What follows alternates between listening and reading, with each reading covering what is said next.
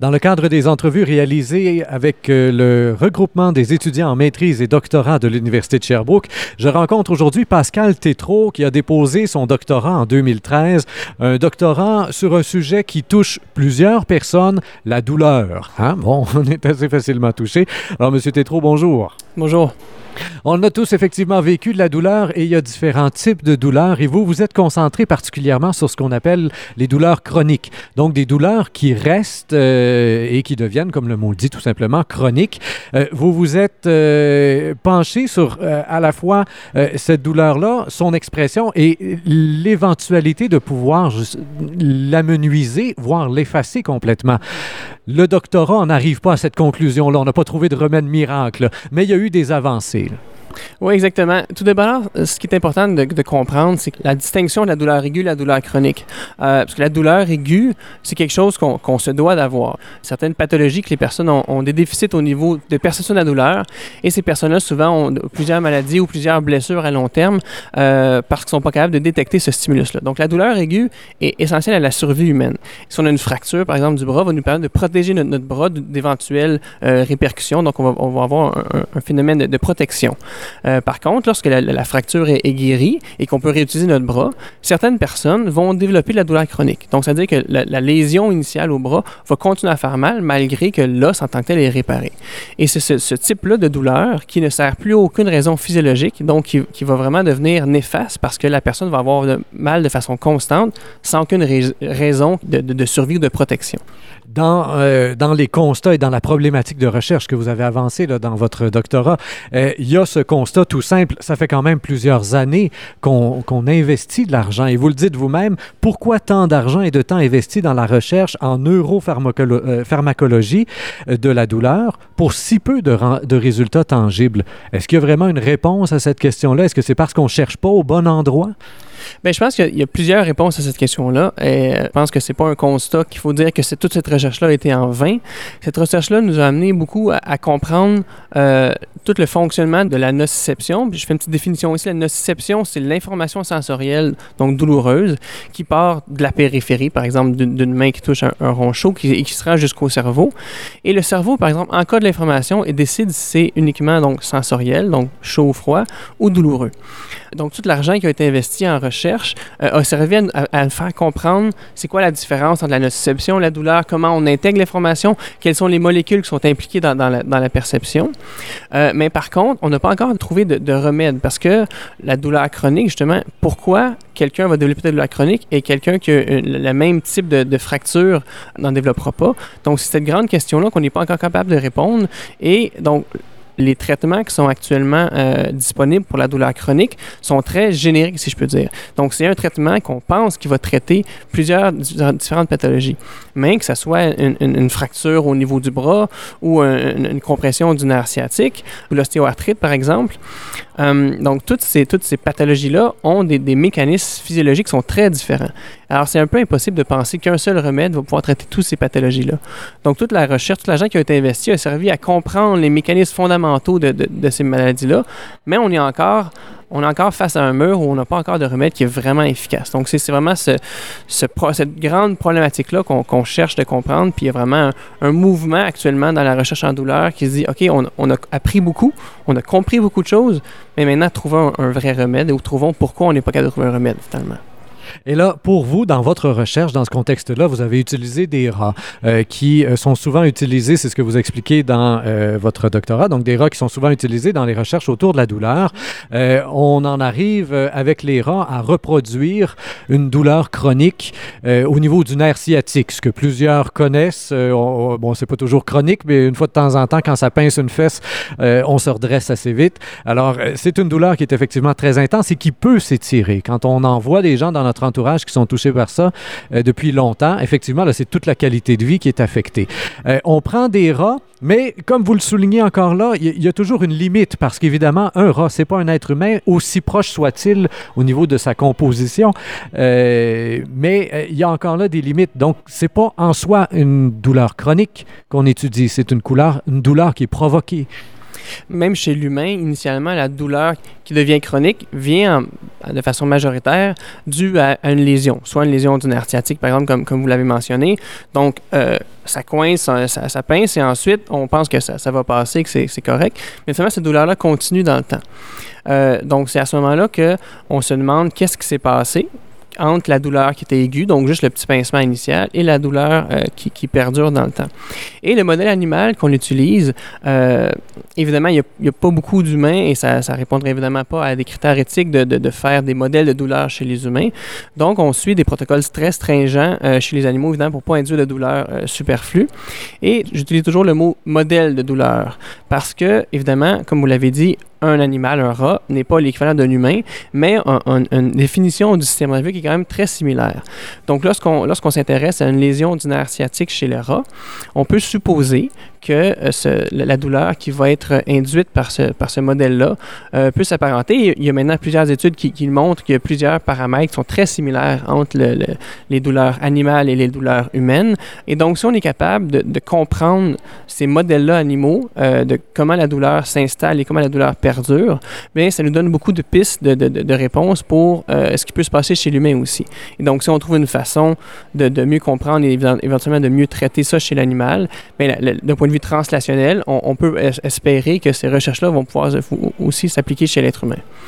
Euh, on a donc euh, utilisé une méthode ici qui consiste, euh, je vous lis textuellement, en une constriction chronique du nerf sciatique où quatre ligatures lâches sont réalisées en amont de la trifurcation, là j'ai aucune idée de quoi je parle, menant au nerf sural, fibulaire et tibial. Donc, on, grosso modo, on a attaché et, on, fait une constriction. Donc, évidemment, on resserre tout ça pour qu'il y ait la douleur. Il n'y a pas de lésion, les rats sont pas coupés, Euh, et, mais ils ressentent évidemment la douleur.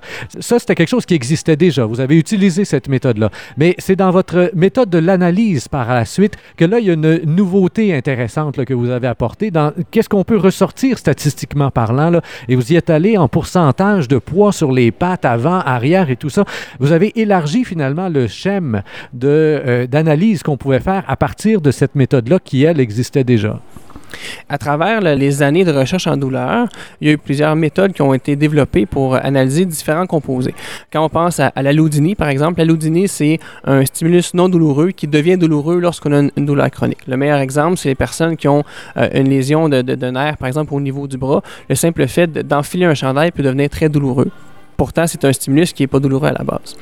Donc ça, il y a des méthodes pour évaluer ce type de comportement-là chez les animaux. Donc on fait monter un filament de métal sur la patte arrière de l'animal et en temps normal, c'est un stimulus qui est non douloureux et un animal qui, qui va avoir une douleur chronique va répondre, donc va retirer sa patte de façon euh, précoce parce que ce stimulus-là devient douloureux pour lui. Par contre, ça, c'est des, des, choses qui sont très, très euh, sensorielles et qui s'intéressent surtout au niveau de la périphérie. Donc, qu'est-ce qui se passe au niveau des récepteurs périphériques? Euh, et nous, ce qu'on voulait voir, c'est l'intégration, vous vous avez mentionné tantôt le, mot qualité de vie, euh, parce que, évidemment, quand quelqu'un est en douleur chronique, ça affecte beaucoup sa qualité de vie. Donc, pour essayer d'avoir des, choses qui s'apparentent un peu à la qualité de vie chez l'animal, on a utilisé ce qu'on appelle un dynamic weight bearing. Le, terme anglophone, c'est euh, distribution pondérale dynamique. Donc, justement, l'animal se déplace sur un, capteur de un immense capteur de pression qui contient environ 2000 euh, capteurs. Et donc, la façon que l'animal dépose son poids sur ses pattes, on peut avoir, on peut savoir le pourcentage de qui est réparti.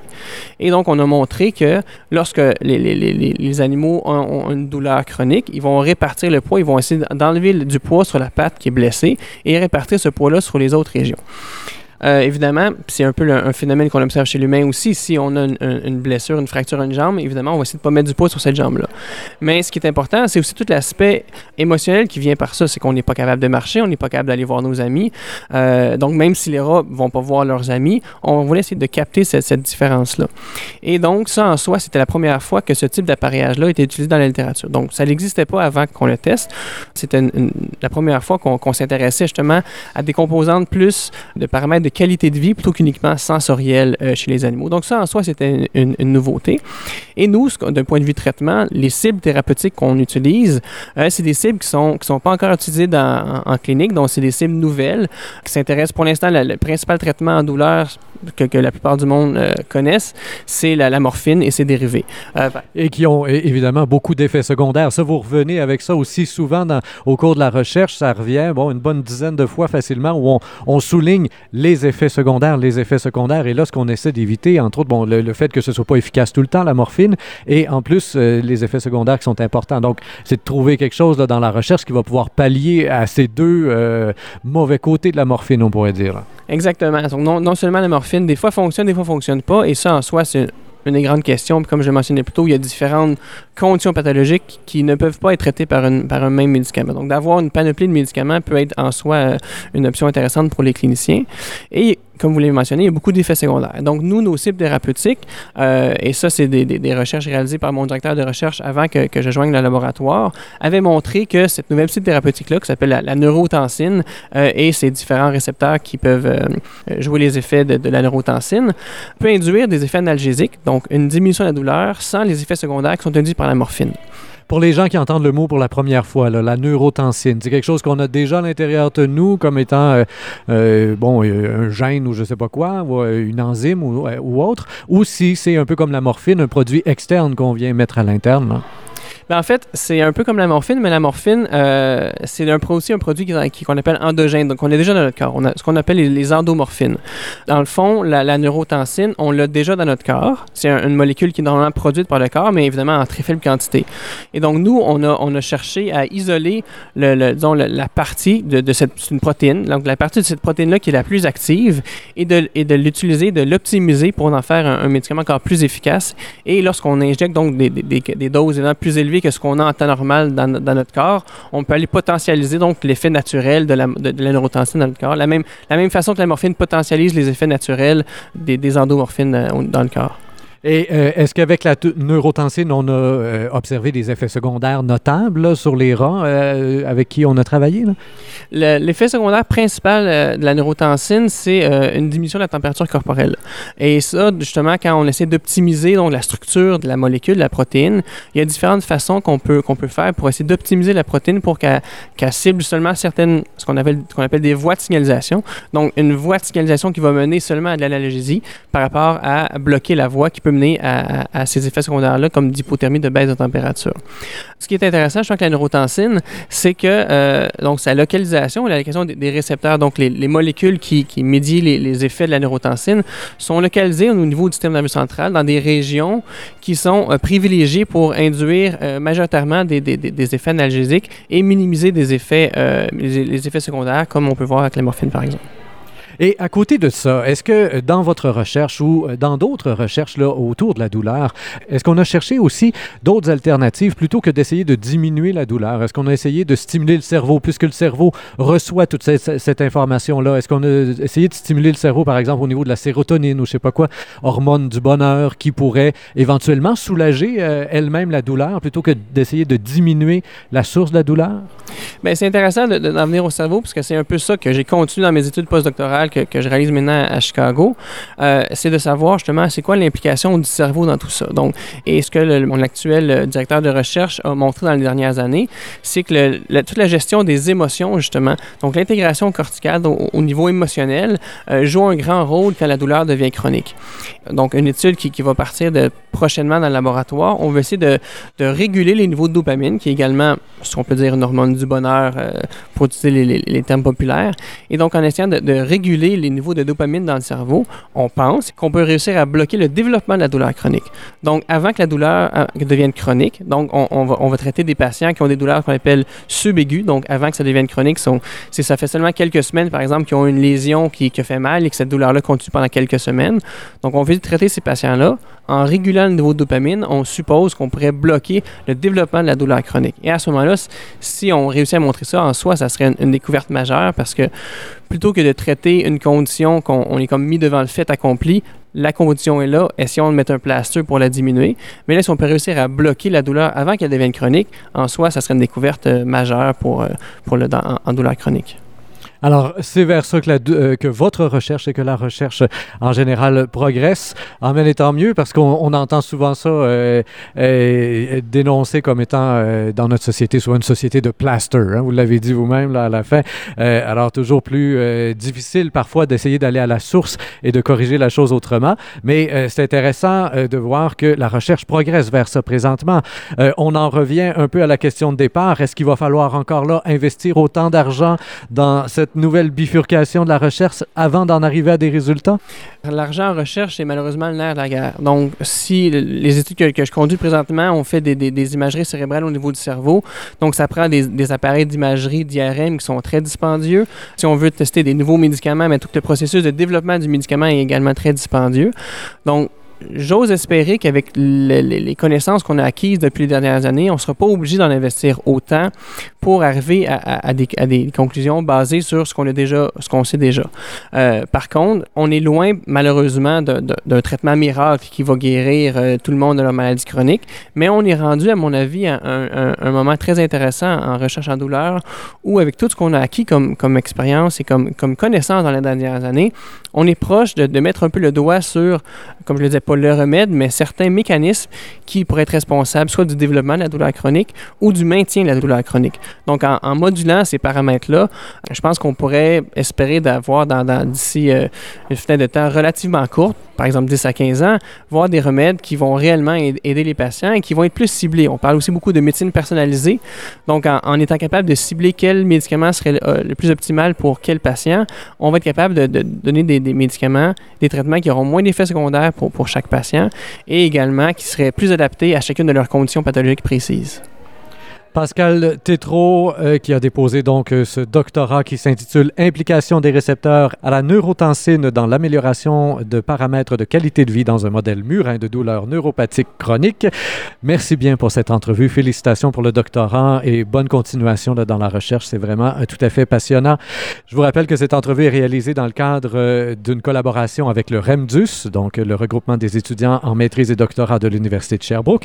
Et comme toujours, je vous invite à faire circuler cette entrevue le web et ailleurs. Au microphone, Rémi Perra.